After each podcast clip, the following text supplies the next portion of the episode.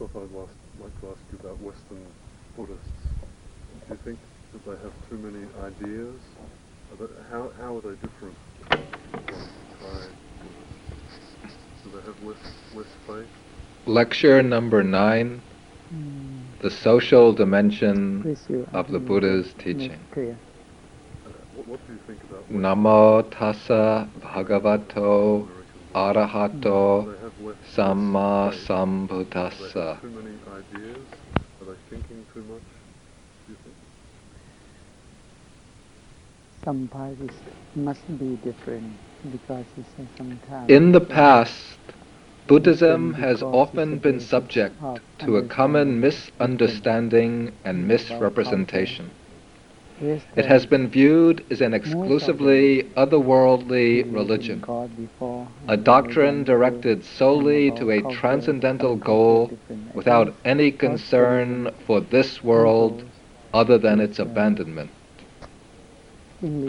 It is held by some writers that the only authentic way to follow the teaching of the Buddha is to renounce the world, to become a monk, and retire to a forest or cave in order to practice But in the meditation. In the view of these writers, the Buddha does not offer any teaching that is of relevance to man in the world, to people faced with the problems of day-to-day life, that he holds out no principles for resolving the tangles and difficulties of social, economic, and political life.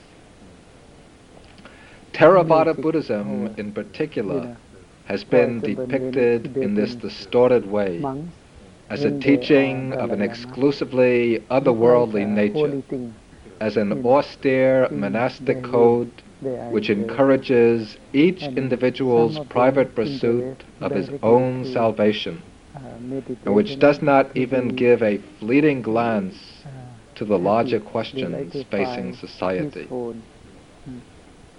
But uh, Now, all of these charges, some of them as we said, involve teaching, you know, serious like misunderstandings And and misrepresentation. Mm, I think At the outset, we have to stress that the ultimate aim of the Buddha's teaching is the transcending of the world. On this point, there can be no hedging, compromise, or any need for apologetics. The ultimate aim, the highest aim of the Dhamma is liberation from the round of birth and death, deliverance from samsara, because all life in samsara, in the world of becoming, is incomplete and unsatisfactory. It is all impermanent, it all involves suffering, it is without any substantial basis. But though the Buddha teaches Vada, it means that the transcendence of the world is the ultimate goal, he treats this goal in perspective, in relation to the totality of human life. Very different. And they have a lot of For every aspect of human life they took from is connected in some way to the other aspects. master, great master, No aspect can be treated in isolation from the whole. To the Buddha. Life in the world is not opposed to or unrelated to our spiritual quest, but it can become part of the path which leads to the achievement of deliverance. There are Buddhas here today. The Dhamma has two aspects, two dimensions, or, or very, a dimension of depth and a dimension of breadth. Yes, I see. But then, then In its dimension of depth, or Buddhadasa, and they the Dhamma Yes. leads to the Yes. overcoming of the world. I see. Uh, But in its point dimension of breadth, The point is the same. of wideness, of extensiveness, it embraces think it look all like very hard in facets of human existence. And it shows how all these different look like it's sides of human life can become transformed, poem, no poem elevated, and ennobled, matter. absorbed into the comprehensive path leading to liberation. Again, matter, and uh, like a curry, uh, mm, have not much water. We see in, both of these aspects illustrated in the life of the Buddha himself. Mm. Prior to his mm-hmm. own quest for enlightenment, the future Buddha renounced the household life, the palace, and he went forth into homelessness to become a wanderer, a seeker of wisdom in the forest. is not useful. And this move on his part, teaches an important lesson. In the book why it teaches Uh, that renunciation the in the rest and detachment from the concerns of the world at a certain point becomes an essential element Mhm, of the path aimed at deliverance. You, you are, you are And since the Buddha Not- not was a family man with wife and child, and a prince who is destined to lead the country, this act of renunciation on his part some positive teaches still, but we an important lesson. The discipline. We still keep It teaches us direct That the quest for enlightenment of the teaching of Buddha. has priority over all mundane social and political claims. That it is the Do they- do they think paramount duty of man to seek his wisdom and freedom, and nothing can obstruct him from achieving the same. However, the life of the Buddha teaches us more. it's been- it's For after he reached his enlightenment, only book, but the Buddha did not keep his teaching to himself. He did not remain silent and withdrawn in the forest, American now because all of them but he came back uh, into the world to teach and proclaim his doctrine around the world. to all people, to show all the way to I- I release from suffering, to show all them the way to happiness. Trees have the five And in the course of his teaching mission, the Buddha associated with people from all walks of life. you know? I heard. In his own uh, words, he said, that for Orthodox- Very often I dwell surrounded by monks and nuns, by laymen and laywomen. I live surrounded Morning. by kings and princes, Mhm. by businessmen and merchants, Brahmins Orthodox, and recluses. Orthodox He claimed that he lived This is crazy. and worked for the welfare of the entire How are world. you today?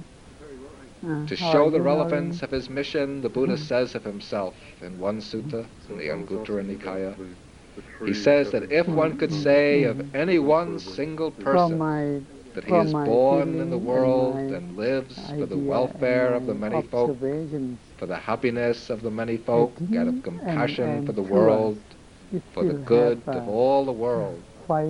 It like is of him, the. Buddha, rightly speaking, that one could say this. And of course, since the Buddha is free from all pride and conceit, the statement has to be taken as completely objective, not a boastful utterance on his part. I feel, I feel. Then, to show the relevance of his teaching to people from all walks of uh, life, the Buddha says, same all being, if my teaching could only be practiced by monks and nuns, but couldn't be practiced by laymen and Uh, laywomen, From my mind, I don't then my teaching would be defective in these two respects. But in the It would be an imperfect doctrine for the reason that it couldn't be practiced by laymen and laywomen. In the Buddhist But then he adds, uh, because my doctrine can be practiced by all, by monks, by nuns, by lay by laymen, by lay He women, say, "Yo therefore it is a Pasati, so Mang completely perfect and pure doctrine. One who see Dhamma, see the Buddha. Because Now the teaching of the Buddha is said to lead to three types of benefits. That is, it leads to benefit in this present life to benefit in future lives, and it leads to the ultimate benefit, the ultimate good. of human existence. happened that made you The first or most elementary benefit vegan? Of the you Dharma is called the All the time. present life All the time. benefit, or welfare and happiness here and now. In Pali, Dita Dhamma Sukhahita. This is the good, the welfare of men and women living in the world. and American people, they The Dhamma is intended to promote this good, to promote economic. Political, and social justice, to promote personal well-being, uh, happiness, you know, Because you can and peace of mind right here and now to conduce to friendly and harmonious relations between people. Theravada is uh, quite strict about this. Then, at the second level, as the second good, the Dhamma conduces to future benefit. That is to our benefit in future lives, because it shows us the way we can cultivate our karma, and our actions of body, speech, and mind, so that as long as we are going to uh, remain in samsara, we will be able to uh, advance 227. through our future lives, taking favorable forms of rebirth, Luxury that I forms that will aid us in our quest for final liberation. I think so. This benefit is called Because they have- have Samparayika lot Sukhahita. material. I can say That is the good, the happiness and welfare pertaining to the future.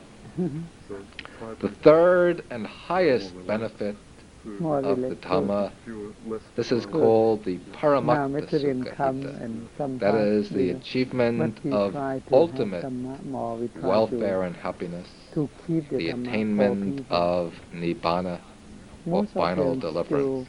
follow Now, to give a fully adequate account of the Buddha's Uh, teaching, we call it that, these three aspects or benefits have to be included, brought together.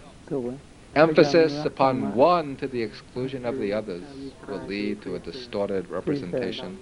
And that is just what has happened with most scholars, who have focused only upon the third, the final benefit of the Buddha's teaching, the achievement of nirvana, and have tended to neglect the other two aspects, the welfare and happiness here and now, and the benefits in future lives. So these are also essential to the total structure of the teaching and these further form the basis for the attainment of the ultimate luxury, aim. They like to be free. Why they like Zen? Because Zen don't, The Buddha gives teachings and doctrines that lead to our benefit here and now, about Only mind. to material and social well-being. But we But don't all the good and benefits that come from the Buddha's uh, teaching are set out in a graded Mm. order, so that the benefit here and now, material and social well-being, is not the end or final goal of the teaching. The final and highest end of the teaching is the spiritual goal, the attainment of nirvana. From the Buddhist perspective, if we just seek material or economic welfare, then human life becomes degraded to the level of animal life. We become concerned only with eating, sleeping, reproducing, gaining pleasure, with living in comfort and convenience. And to live in such a way insults the potential value of human life.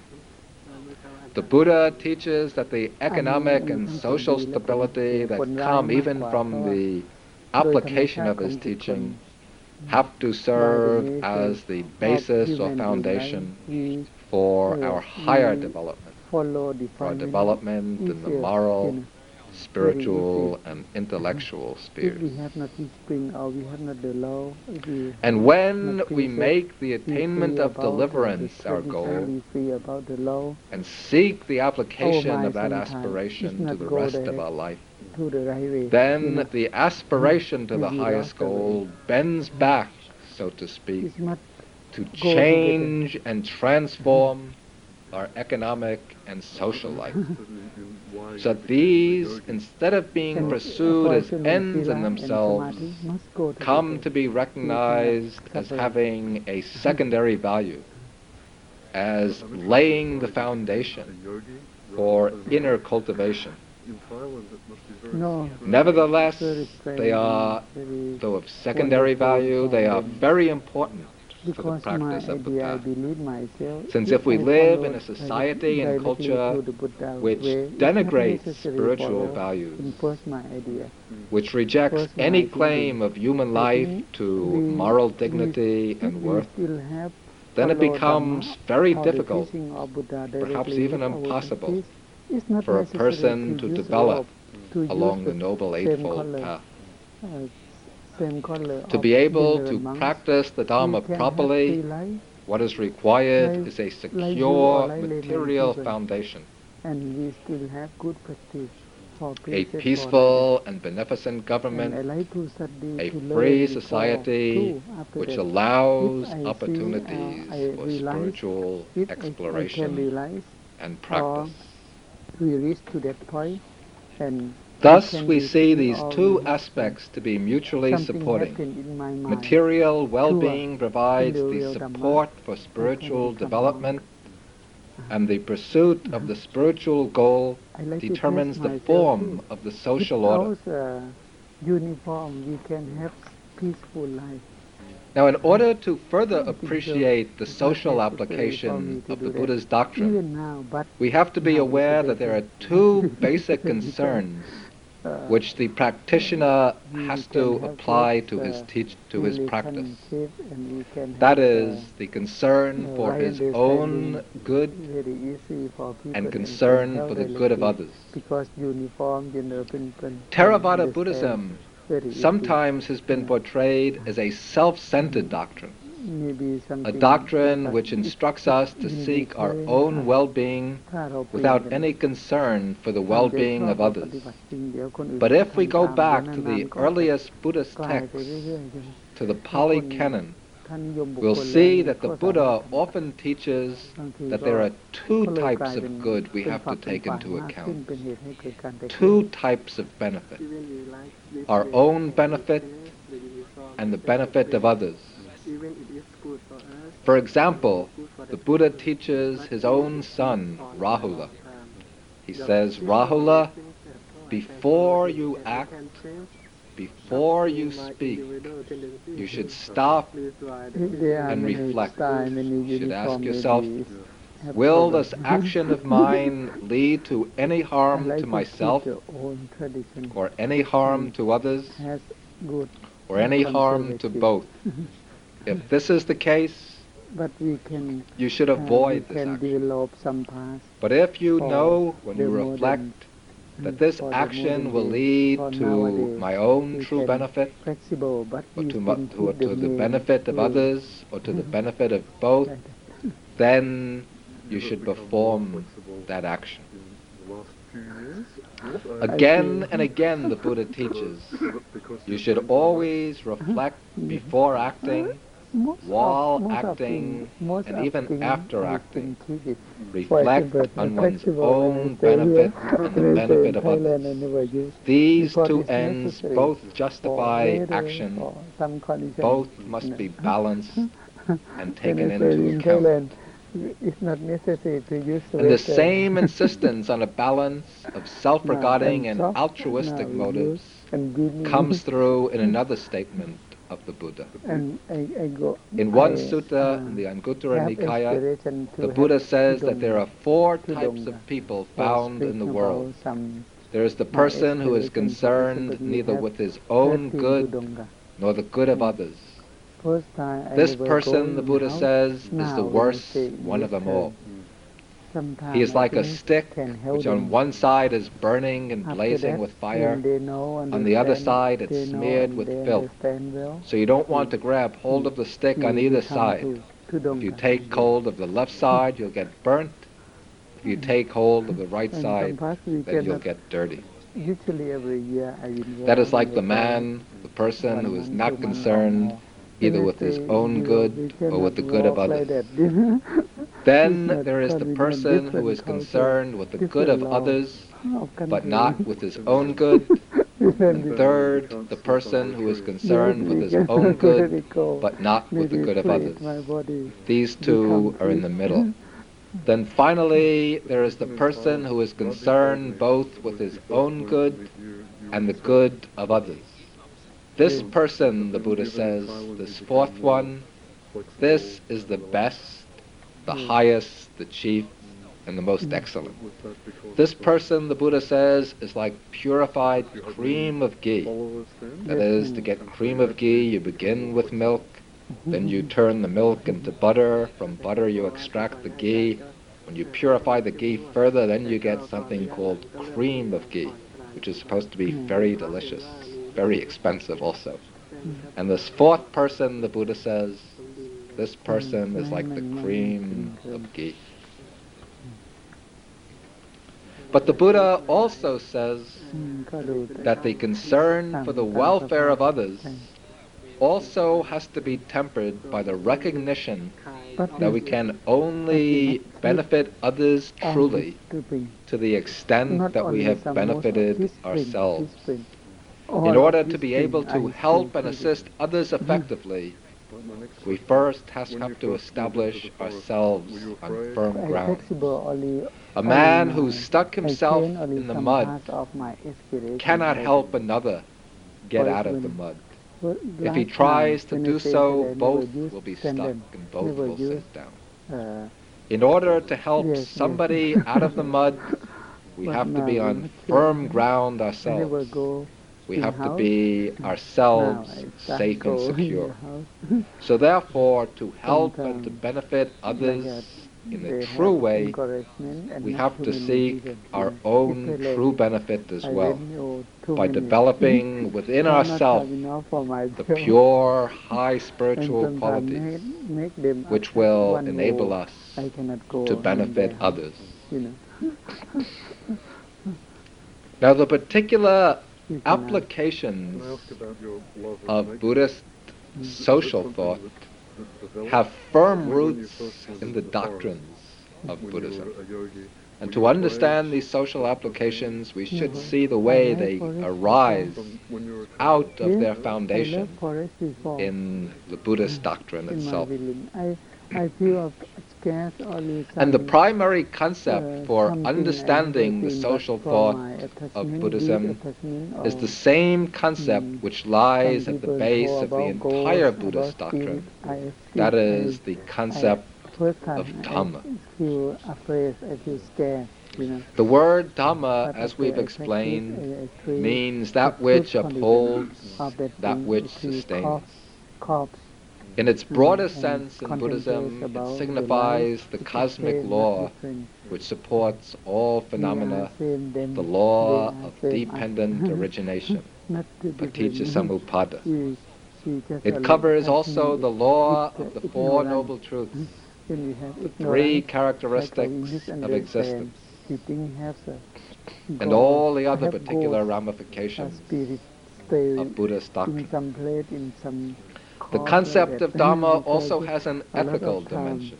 I heard when I was young. In its ethical child, you know, dimension, it is And when I the law of righteousness, we walk the principle of virtue, of moral truth. We walk and when we heard here is the moral law which protects us, formation when I heard some which sound look like upholds us, which safeguards us against spiritual degeneration look like a, from the fall into lower states of existence from and from the fall into samsara. life, you know. It is the path of mundane spiritual scared, I feel development and the supramundane path which leads out of the realm of birth and death. To to to that place. So the word look in my Dhamma combines hmm? these two ideas, the philosophical idea and the ethical idea. We can make It fuses them together into this one law of reality and virtue. Finally, it's been lost. We can be free. Now this it. Dhamma we will break this one it's Dhamma divides into many Dhammas Do you think in accordance with the different spheres of human activity.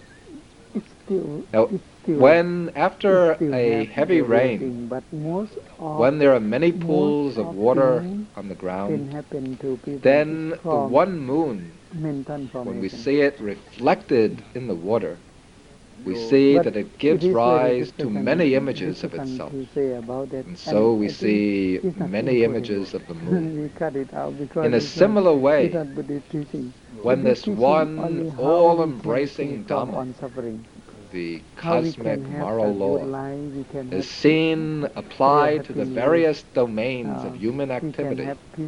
It produces or gives rise to many dhammas, uh, many we can get used to ideals of conduct how we can appropriate to each particular situation.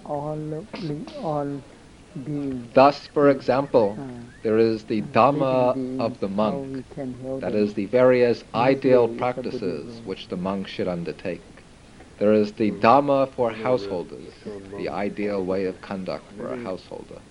The Dhamma for a father or for a mother, for a wife, for a husband, for members of the various social classes, and so on. Each type of individual has its own Dhamma. And to follow one's own particular Dhamma is to live in harmony with the universal Dhamma, the law of righteousness and truth. And it is out of this concept of universal. Dhamma that all the particular duties and obligations of each individual in all aspects of social life derive. can explain one who As we go on, we Mm. shall see particular applications of this concept of Dhamma helps to the different domains of human life it. They will know. and to the different types of human relationship. yes. Another foundation for Buddhist social thought is the Four Noble Truths themselves, uh, be especially the second Noble. Truth, that craving and the other defilements are the origin of suffering. Usually, we understand the second truth to teach that craving is the cause of our personal suffering, of our After we have worries, anxieties, fears, and sorrows, mind, we can or else for our transmigration in samsara, in the round of birth and death. But in some suttas, the Buddha also explains that the same craving becomes the source of suffering and misery in our social existence. For example, in the This is a 13th sutta of the Majjhima Nikaya, the Buddha says that because of the craving for sense pleasures, the craving for sensual enjoyment, the father fights against the son, the son fights against the father, the mother fights against the daughter, time, we will be family fights with family, household with household, that we can social group with social group, nation with nation. can know how to do He says that because of the desire and attachment for pleasures and for wealth, men put on armor, they take up their swords, they prepare their weapons, they go into battle, they fight each other and destroy each other and they kill each other. All of this, the Buddha says, comes about because of the craving for sense enjoyments. And unfortunately, it seems the modern world, to a large degree, bears ample testimony to this. Like a obstacle for mind. Again, Yes, in the 15th sutta If you think about of the Digha Nikaya, the Buddha gives an interesting variation on the formula for dependent arising, paticca samuppada. After he has explained dependent arising, all the way down to craving, too much, he then declares that in dependence on craving, there arises abdicate, it is search, that you is, will searching for objects of craving. abdicate. It In dependence on search, there arises acquisition. five, five, That is, you acquire the objects of craving. five, it is five. Then, in dependence on acquisition, there comes discrimination. This is, uh, You form the notion, this is mine, not yours. That's yours, not mine. Then, because of discrimination, there comes and attachment and desire. to One becomes attached to one's own possessions and desires the possessions of others. Then, independence in is good dependence for man. on desire, clinging, possessiveness, and selfishness arise. uh, Because of selfishness, there comes the sense of protectiveness, the kind of paranoia that makes you feel you have to protect your own possessions from the encroachment of others. Then the Buddha says, in dependence on the sense of protectiveness, men take up their clubs, they take up their swords, they become involved in wrangling, quarrels, disputes, false accusations in all sorts of unwholesome states. All of these the Buddha traces to their root in craving. And he says that if craving is eliminated, then all of these will be eliminated. Thus, all these social problems come from the basic cause of craving. The doctrine of egolessness, anatta, also implies certain principles of social ethics. Buddhism teaches that the idea of self is the root of suffering, since it lies at the base of all the selfish emotions and defilements which cause suffering. Therefore, to get free from this trouble, from the social turmoil that comes from the defilements, we have to uproot the sense of selfhood. And we uproot the sense of selfhood by beginning to act in ways which contribute to diminishing the grip of the self idea. But I think Ultimately, the eradication of selfhood has to come about through wisdom. to develop our the wisdom, that arises out of meditation. Because we know the way But meditation cannot be sealed off in a compartment of its own, separate from the rest of our life. Some, True wisdom doesn't it can rise, arise while we are living it can make outwardly pride, in a selfish manner, pride, dominated pride. by all sorts of selfish Yeah, desires. frame like that, To generate wisdom in meditation, we have to begin in little ways in our outward life. By cultivating pure and selfless actions of body and of speech, by giving, by observing precepts, by helping and assisting others, and so forth. Then all of these little acts author like that. will build up a momentum that will diminish the inner clinging to selfhood Because in general, and uh, provide our the foundation for wisdom to arise, the wisdom of selflessness that directly and intuitively realizes the absence of selfhood and, and in all things. and social Oh. views? Do you have any, any political Still, Mm. another foundation for the Mm. social ethic of Buddhism doesn't it? Lies in four high spiritual states to be developed in meditation. synchronized, but it's These states are called the Brahma Viharas. That is, the sublime states or the divine dwelling. politics too, you know. The word Brahma means divine or supreme, the word vihara. A dwelling place the Buddha, I can say the, the four sublime states, the four brahmaviharas are loving you know. kindness, compassion, sympathetic joy, but and equanimity. The first, loving kindness, that is in Pali, metta. And this is the wish for the welfare and happiness of others. As an ethical attitude and, and, a meditative state that is to be developed to an immeasurable extent until it mm. embraces all living beings, folding all living beings Buddha after he in got enlightenment, infinite loving kindness, in, the wish for their welfare and happiness. The second Brahmavihara is compassion. Whereas loving kindness is the wish for the welfare and happiness of others. Compassion, karuna, is the feeling of empathy with others. The quality that makes the heart tremble and shake with the suffering of others. This is the quality which makes us identify with others and feel their suffering as if it were our own. And when compassion works on us, then it arouses the desire to relieve and alleviate the suffering of others, to take away their, their misery and the causes of their misery. And like metta, this quality of compassion, of karuna, is to be extended immeasurably to all beings. The third divine dwelling is sympathetic joy, mudita. Mudita is the quality of rejoicing in the happiness and good fortune of others. This quality tends to remove envy and jealousy, to arouse joy over the fortune of others. Then the fourth Brahmavihara is equanimity. This is the attitude of impartial neutrality, the equality of mind that is extended towards all beings.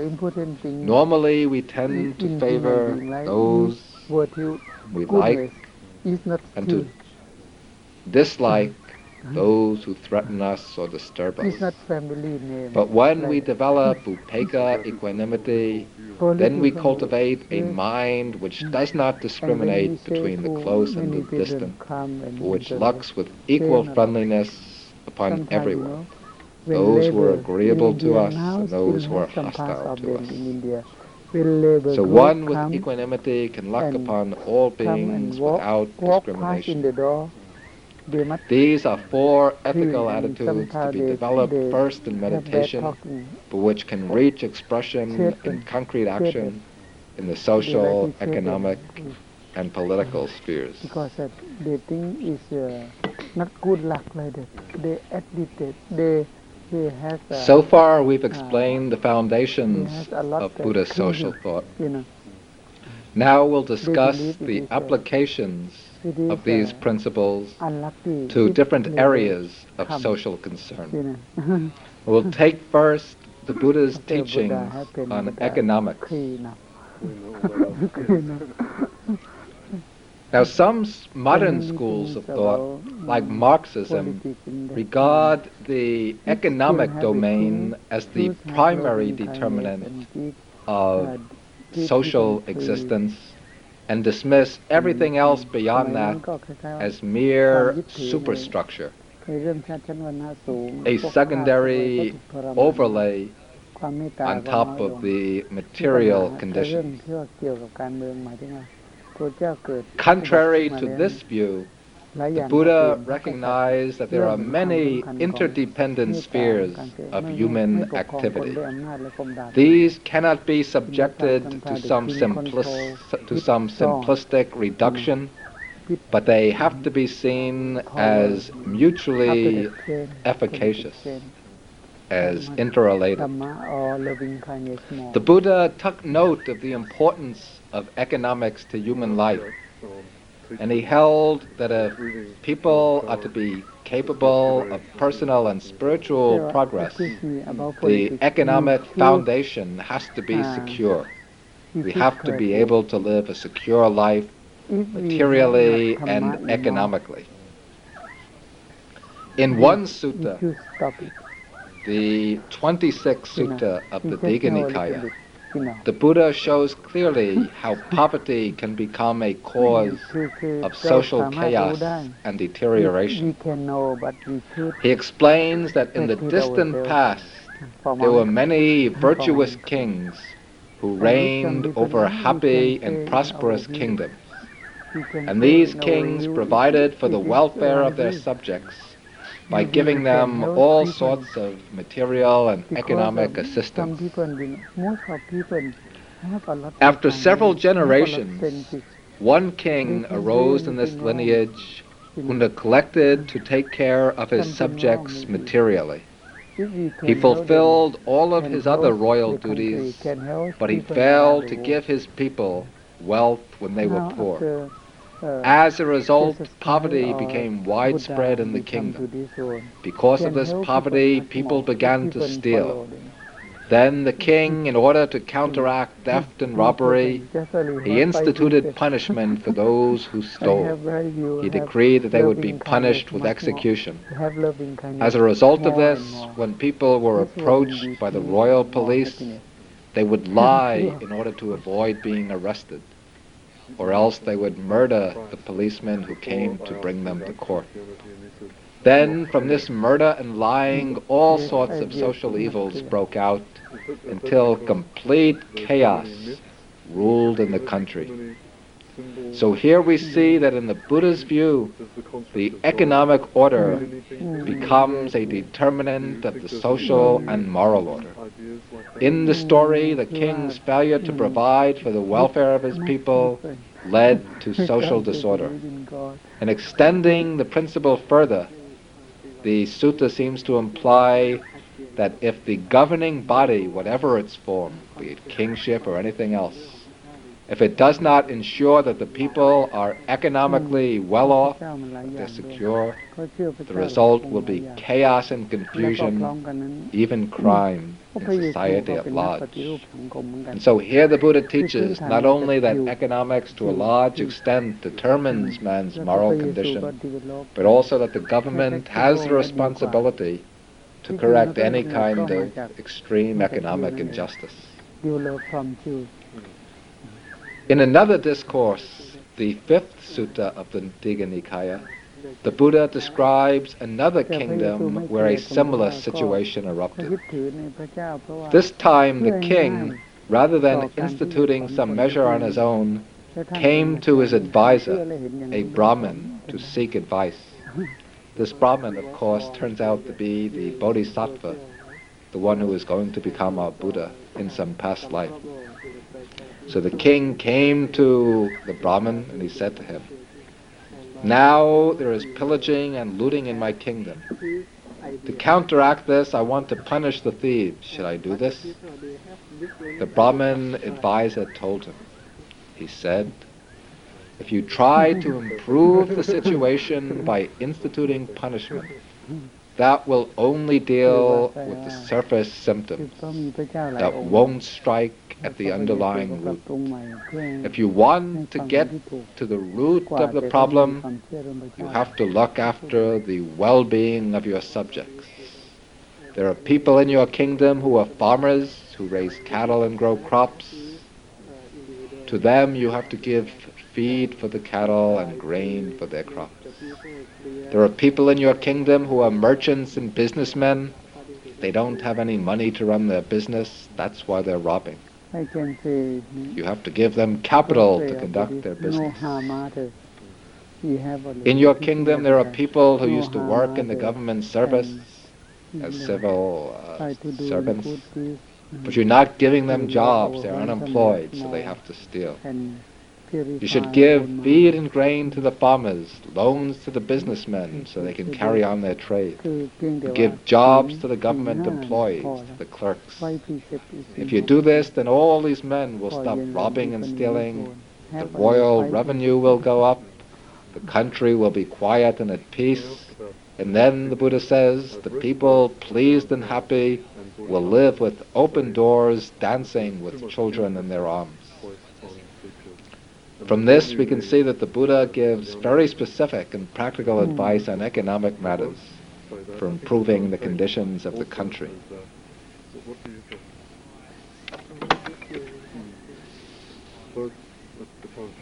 Mm.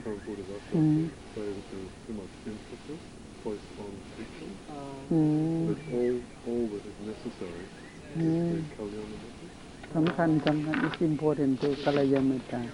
We you have a good friend who join to practice and who can help us to develop our practice, is, is, it is very necessary too. The price side, that is all that is necessary. That, there, that you don't need a great teacher. Just, just come. No, great teacher is the best Kalayamita. Ah the Buddha say, I am your Kalyanamitta. I am your good friend.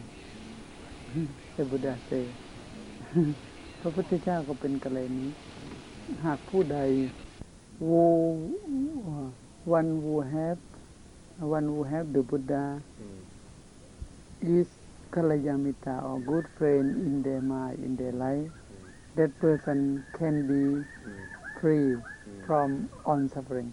The Buddha say in the Buddha teach in the Buddha Buddha word Buddha words. So how do you feel about มาสเตอร์ก็เป็นกัลยาณมิตรมาสเตอร์ is กัลยาณมิตร too is a good friend too good friend ธรรมะ friend you know who guides like that But then is the teacher up here or is the teacher your friend? Because there's a big a big difference, isn't there? If the teacher is up here and you Mm-hmm. are, is the great guru or is God, there's a big difference between that a- approach Mm, and just having the teacher as your kalyana mitta or your friend, mm.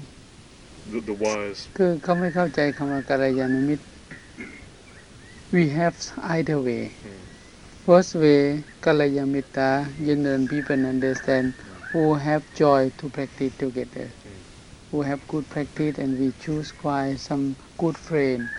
Like you have Peter is your friend for practice or Mr. John, he like practice too and we have the same view, we have the same view, we have the um, same point, you know. And, and uh, and we, we can enjoy our habit with them and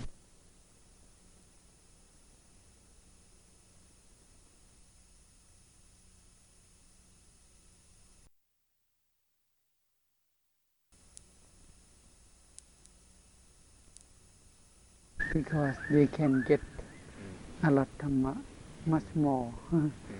Because uh, Kalayamitta same brain is different because maybe they have not strong mind you know they have not strong dhamma enough like that คือคำว่ากัลยาณมิตรคือเพื่อนที่ต้องดีกว่าเรา ที่แสวงหานี่ The, Must- the, the real meaning of much Kalyana better than us must be the friend that is better in virtues than us, Yes. so Mm. he can help us. Mm. much more virtues than us I, I understand that, but I, I hope this isn't a, a rude question. But how do you feel about the way many people treat you? Because I, I've heard, just in the time that I've been here, I oh. heard one Thai lady say that she prays to you that her business will succeed. Every night she prays to Prachad that her restaurant will, will flourish. So how, how do you feel about that? That no I don't know but from their mind. Just only from Mm. the from their intention. From their hope. For me no. I I already a loving kindness too. In this uh, in my region, religion routine and my uh, uh, you know, after I chanting or uh, before chanting like that sometime when I sit I radiate loving kindness for general Living with open hands. sometimes if some people The wealthy, in particular, in Buddhist society, have the duty and obligation to give to the poor, to help and to assist the poor. not we cannot know The things that can be given, these the Buddhist texts classify very minutely.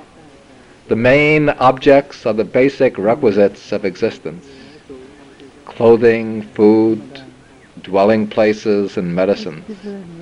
Secondary objects include seats, vehicles, lights, books, utensils, and so forth.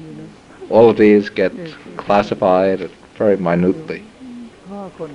But the Buddha praises especially the giving of food. He says that if people knew the value or benefit of giving food the rewards they would get for themselves by giving food, they would not sit down to eat even a single meal without giving something to eat to somebody else if there is an opportunity to do so. He says that one who gives food gives five things. He gives life, his long life. He gives beauty or good complexion.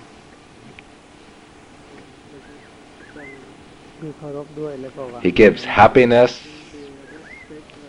He gives strength, physical health, and he gives intelligence. Because the person who receives the food and who eats it, then he gets his life gets extended, he acquires a good complexion, he feels happy, pleasure over receiving the food, he gains health, and his mind is able to function properly and to utilize its intelligence. And the Buddha says that one who gives food gives these five things, and in turn he receives these five things back. That is, the karmic result of giving food is to obtain for oneself long life, if not in this lifetime, then in some other lifetime. You obtain yourself beauty, happiness, health, and intelligence. All of this comes through giving. Then, on many occasions, the Buddha has given practical bits of advice to lay people on how to deal with their economic affairs. One time, a group of lay people came to the Buddha and said, Bhante, we aren't monks living in the forest. We don't know much about meditation or philosophy. But we need something that's practical, something that can help us right here and now, and also something that will help us advance in future lives. Teach us what is appropriate for us. Then the Buddha taught them four things that lead to happiness here and now. He said, first, the first thing that's required is energy and diligence. If you work at some job, some profession, trade or business, you have to be energetic and diligent in performing your work. The second factor is security. Because when you acquire wealth, you have to protect it carefully to make sure it remains safe. The third thing is good friendship. You have to associate with good friends, true friends, with virtuous people who will help you and protect you. Then fourthly, you have to maintain a balanced livelihood. You shouldn't be too bountiful, spending more than your means permit, and you shouldn't be niggardly, clinging to your wealth. But you should avoid these extremes and spend in proportion to your income. Those are the four things the Buddha taught leading to welfare here and now. Then he went on to teach four things that lead to long-term benefit in the future. That is faith or confidence in spiritual values, generosity, moral discipline, and wisdom. The Buddha also got down into the very practical matters of the right ways of acquiring wealth, the four standards of right livelihood to which the lay follower should conform. That is, he should acquire wealth only by legal means, not by illegal means. He should acquire it without violence. He should acquire it honestly. And he should acquire wealth in ways which do not harm others. Then, having acquired wealth in these ways, the Buddha went on to teach five uses that the lay person should make of his wealth.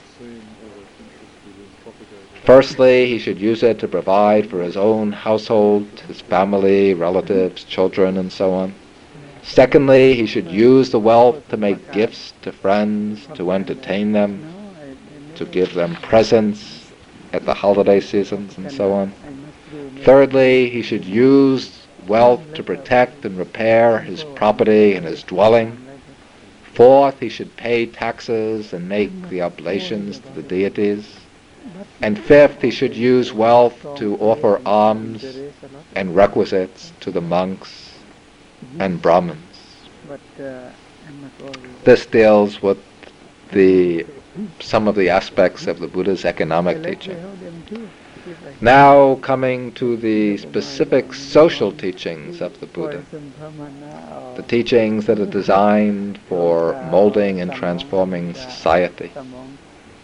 Now from the Buddhist viewpoint, society itself is an abstraction, not a reality. Society is a collective whole made up of individuals, and the quality of society reflects the individuals who compose it. If the individuals are corrupt, the society will be corrupt. If the individuals are noble and pure, the society will be noble and pure.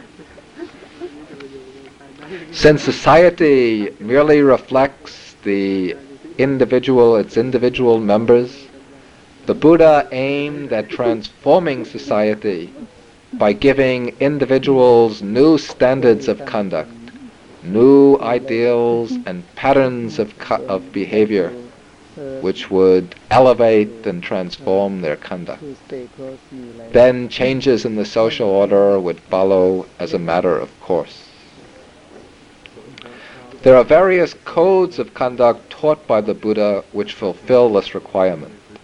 These codes were designed originally for individual observance, but when put into practice, they bring about far-reaching changes in the social order. Some instances we might mention are the five precepts to abstain from killing, from stealing, from sexual misconduct, from false speech, and from intoxication. Though these lines of conduct help improve our individual conduct, but when they're observed by many people throughout the society, then they purify and elevate the society.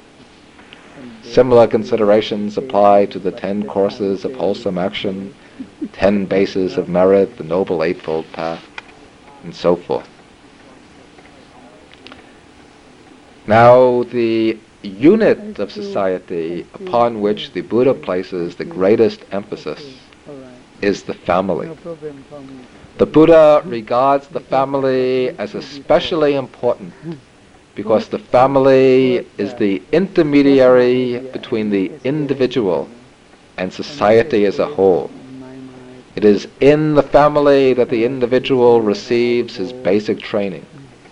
It is here that he learns the ideals and standards that will govern his conduct for the rest of his life.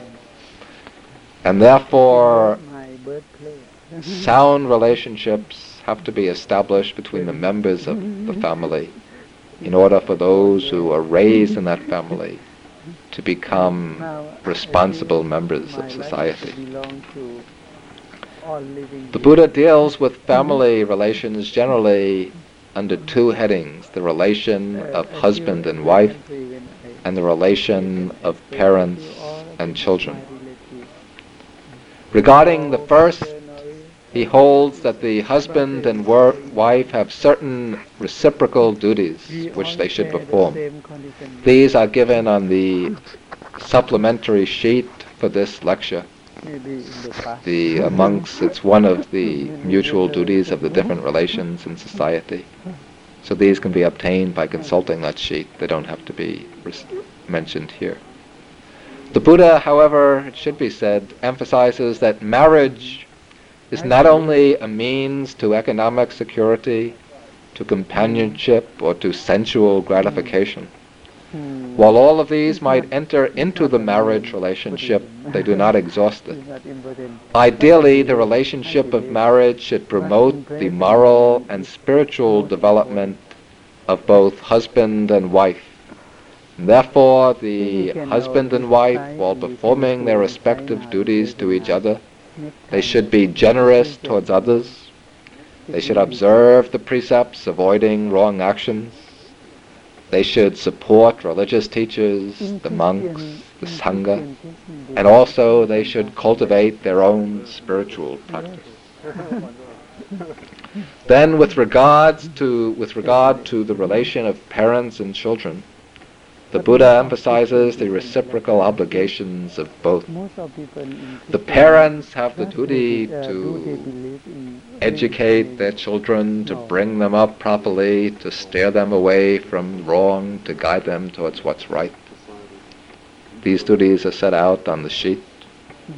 The children also have duties to their parents, to respect their parents and to attend to their needs.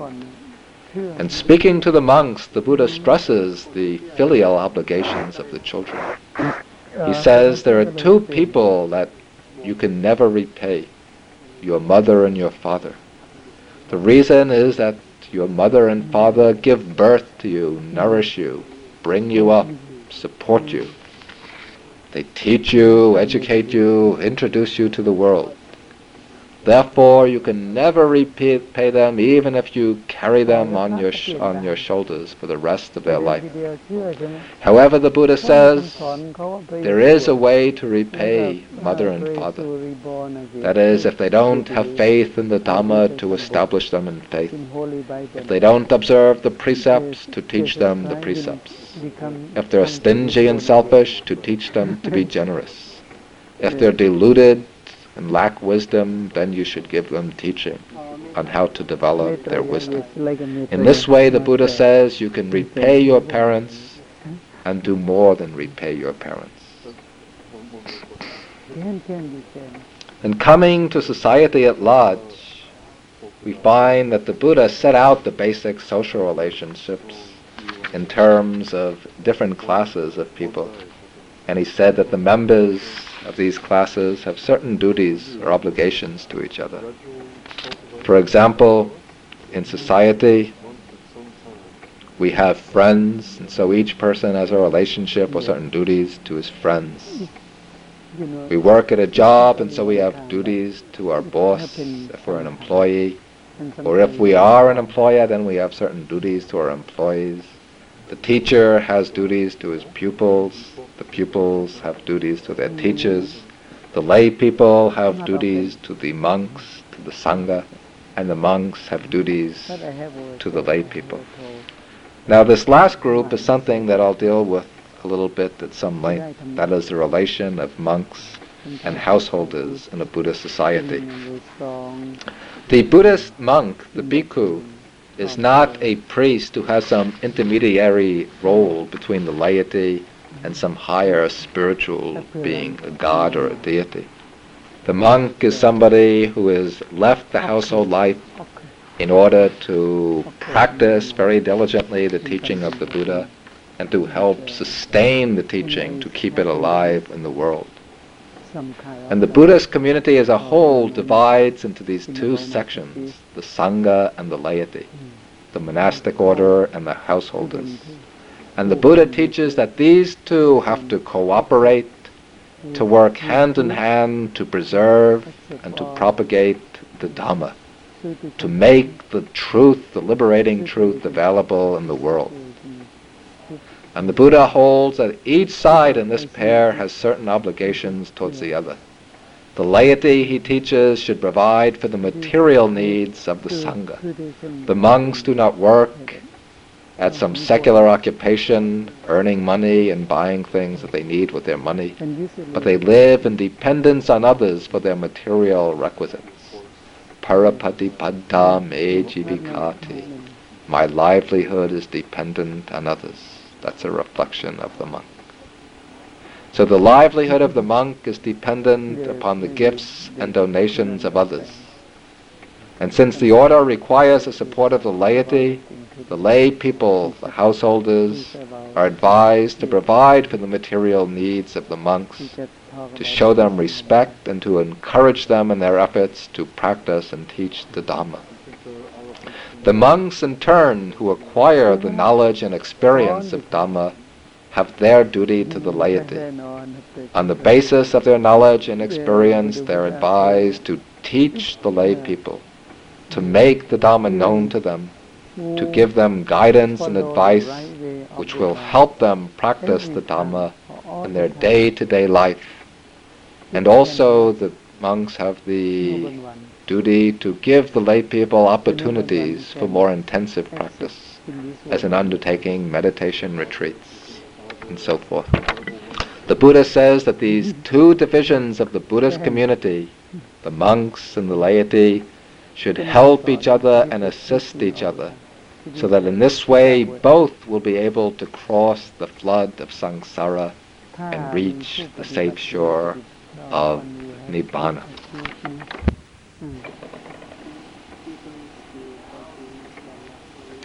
Now we come to the political teachings of the Buddha.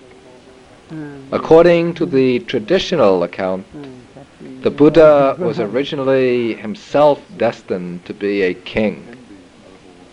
He was the son of a king, destined to become a king, but he renounced his right to the throne in order to become a religious seeker.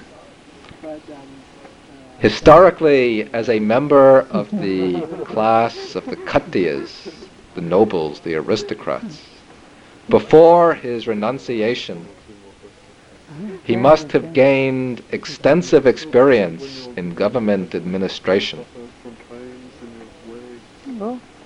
And even though he became a religious teacher rather than a ruler, still he frequently came into contact with kings and with government officials of the various states in which he moved and taught.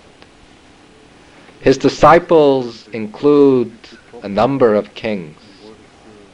King Bimbisara of Magadha, who was one of the most powerful kings of the time.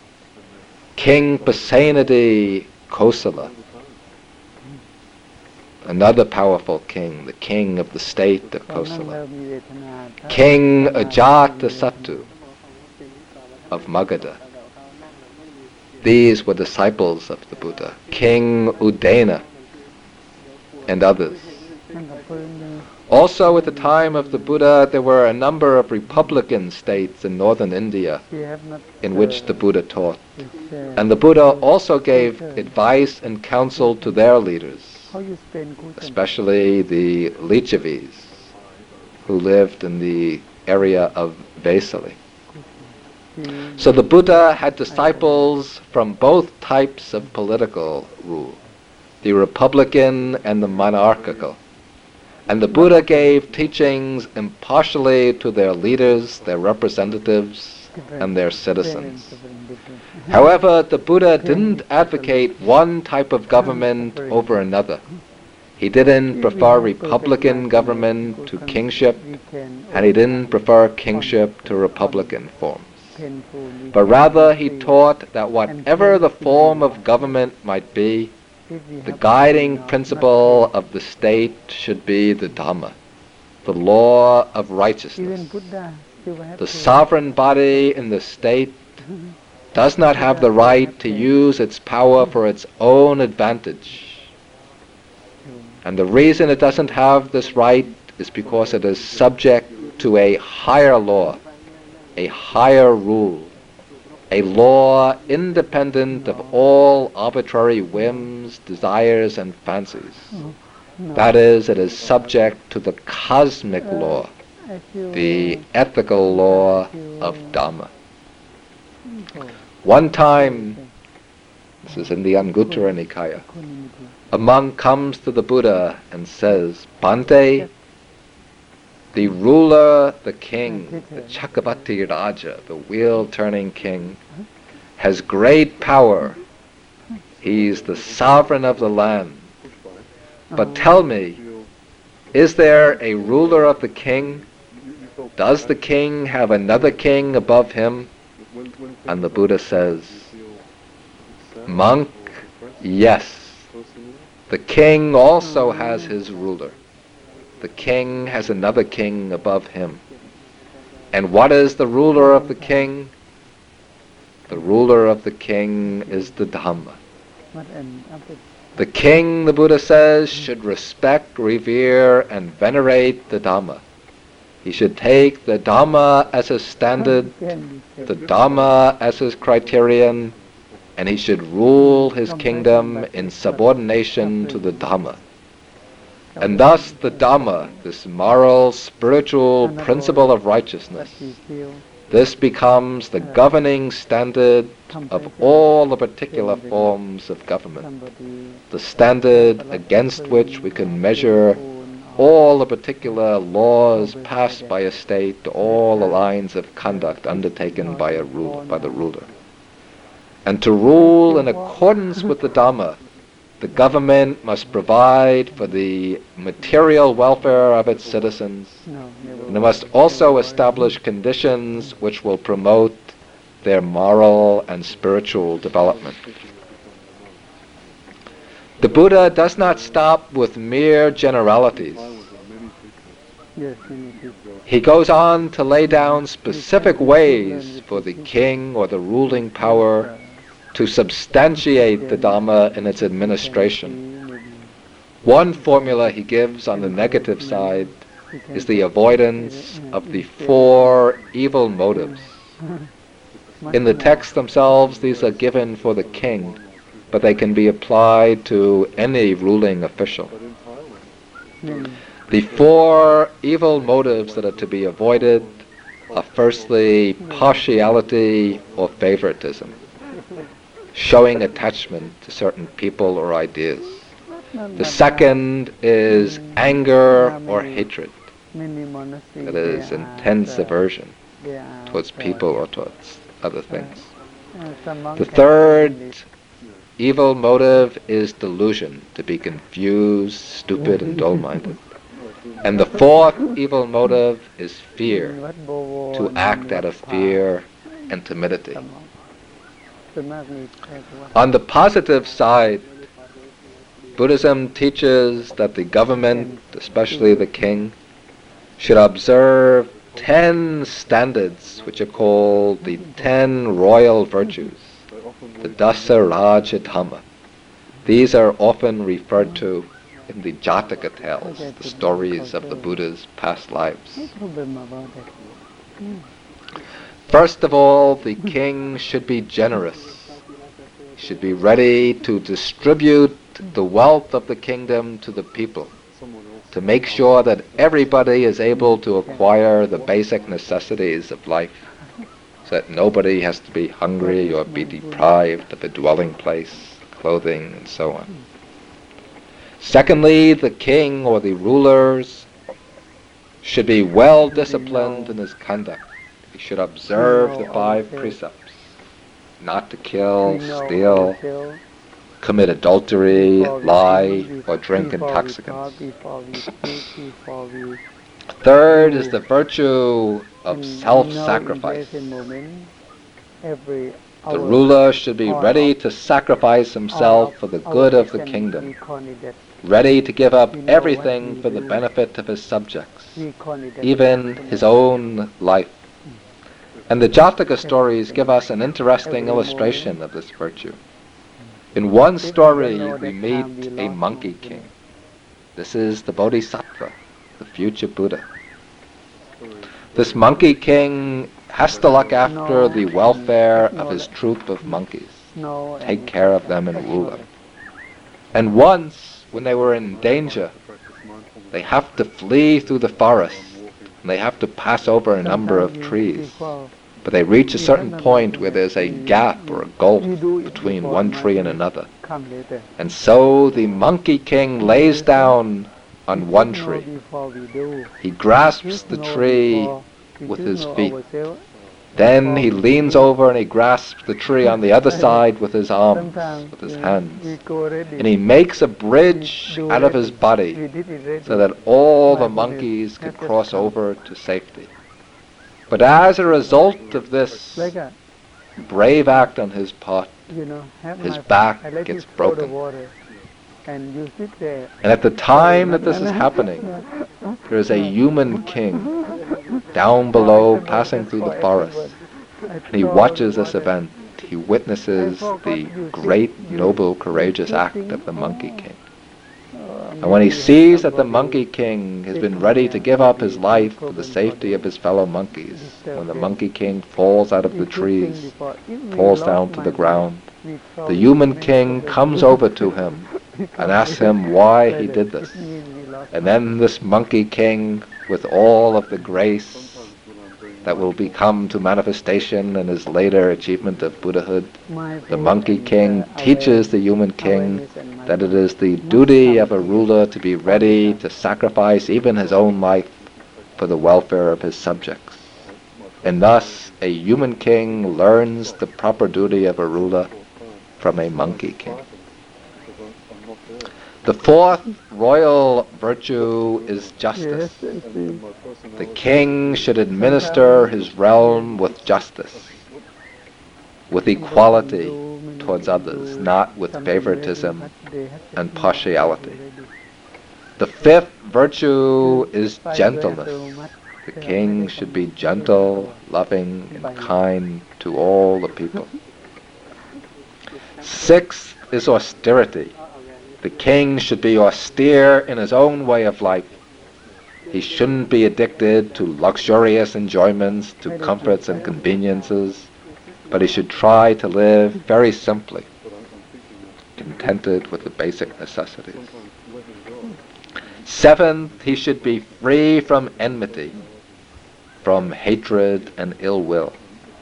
Eighth, he should rule with non-violence. He shouldn't be fond of conquering by war and by violence, and he shouldn't be disposed to inflict violent punishment on others. The ninth virtue is patience, not getting angry and upset, remaining persistent despite difficulties. And the tenth virtue is non-opposition. That is, the king should not oppose the will of the people but he should always follow their will when it accords with what is right. Those are the ten royal duties of the ruler. The Buddha also gives in the suttas, he mentions four, what are called the four bases of popularity. These are already contained, in the, at least implicitly, in the ten royal duties, but we'll just mention them for the sake of completeness. The four bases of popularity are generosity, kind speech, benevolent conduct, and impartial treatment of others. Beyond these, the, ten- the text, the Buddhist text, also mentions some uncodified obligations of the king or government that the ruler should implement in his rule. The government has the duty, firstly, to protect all the inhabitants in the land. And the texts say not only the human beings, but the animals as well. This is very significant that the Buddha teaches that the righteous king protects not only people in all the different social classes, but he also has the obligation to protect the birds and beasts, the animals of the land. And accordance with, in accordance with this precept, we find that in Buddhist countries such as Sri Lanka and ancient India, perhaps Burma and Thailand also, the great Buddhist kings of the past have built animal hospitals and have had doctors trained to take care of the animals. The government or the king also has the noble duty to inspire the people in virtue. The king is compared to the leader of a herd of cattle the people are like the cattle who follow the leader. If the chief bull in the herd takes a wrong course, then the other cows will take a wrong course. If the chief bull goes the right way, the other cows will go the right way. And thus the king or the rulers, the king or the ruler has to be himself a model of righteousness and virtue, and thereby inspire the people to follow his example. The king also has the duty to provide wealth to the poor, to make sure that everybody is economically secure. And also the king should learn from the wise, from monks, recluses, brahmins, and sages. He should not be proud and arrogant because of his high position, but he should turn to sages for advice and guidance especially to those monks who are distinguished by their learning, by their piety and wisdom. Thus, we see that during the golden age of Buddhism in South and Southeast Asia, The great Buddhist kings have always had a distinguished Mahathera, a senior member of the monastic order, as his special advisor to give him advice on, and counsel on moral and religious matters. The last issue of the Buddha's political teaching that we will deal with is his approach to the problem of war. The Buddha teaches clearly and explicitly that to rule in accordance with Dhamma, the ruler, the government or king, has to avoid aggressiveness and attempts to conquer by violence. The Buddha himself once prevented a war between two states in the India of his time, the Koliyas and the Sakyas. These two lands were divided by a river, the river Rohini, and both wanted to divert the river for their own use. Because of this conflict over the use of the river, the two sides became hostile to one another, and they were prepared to go into battle to fight to take possession of the river. The armies were lined up on opposite sides of the river. And the Buddha learned about this. And both of these people were his own kinsmen. He himself was a Sakya, born in the Sakya land. His mother was a Koliya. And so the Buddha himself was related to people of both sides. When the Buddha learned about the impending conflict, he came onto the scene. He called the leaders into his presence and then he asked them. He said, Tell me, what is the value of the water in this river? Is it of very great value? Both said, No, the water is really of very little value. Then the Buddha said, Tell me, what is the value of human blood? They said, Oh, the value of human blood is very great. Human blood is priceless and priceless, is precious and priceless. Then the Buddha asked, he said, Tell me now, both of you, are you ready to shed all of this human blood to slaughter each other just for the sake of the water in this river? Is this a sensible thing to do? When they were asked this, they said, No, this is absolutely senseless. Thus they both gave up their weapons, they became friends, and they lived together in peace, sharing the use of the water in the river between them. Time and again the Buddha teaches in one way or another that violence must be avoided that peace can never be established by force and conquest. The Buddha says that when one side conquers another, the conqueror only breeds resentment in the one who is defeated, while he himself has to live in constant anxiety, worrying that he will be defeated in turn. Neither side really wins the battle. The conqueror also loses since he can never find happiness, never be free from worry and anxiety through his victory. Peace, the Buddha says, can only be found by stepping outside the vicious circle of conquest and violence. The real conqueror for, for the Buddha is not the man who conquers other men, other nations, and other societies, but the man who conquers himself.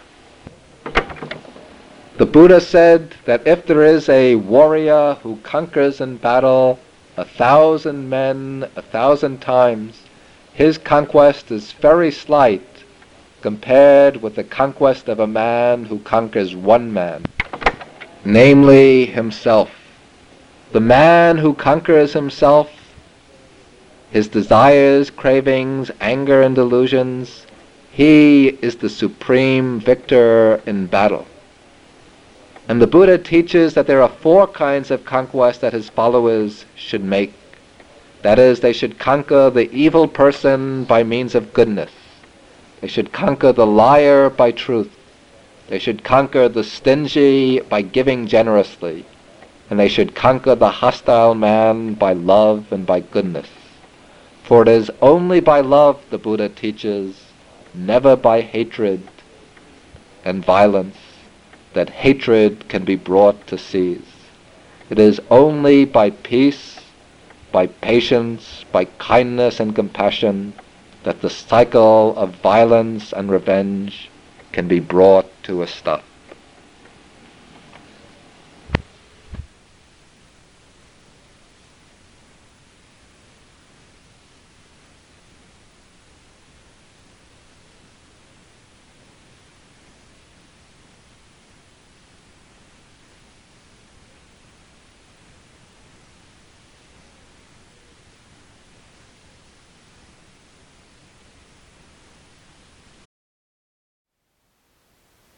Thank you for listening. To learn how you can support the teachers and Dharma Seed, please visit dharmaseed.org slash donate.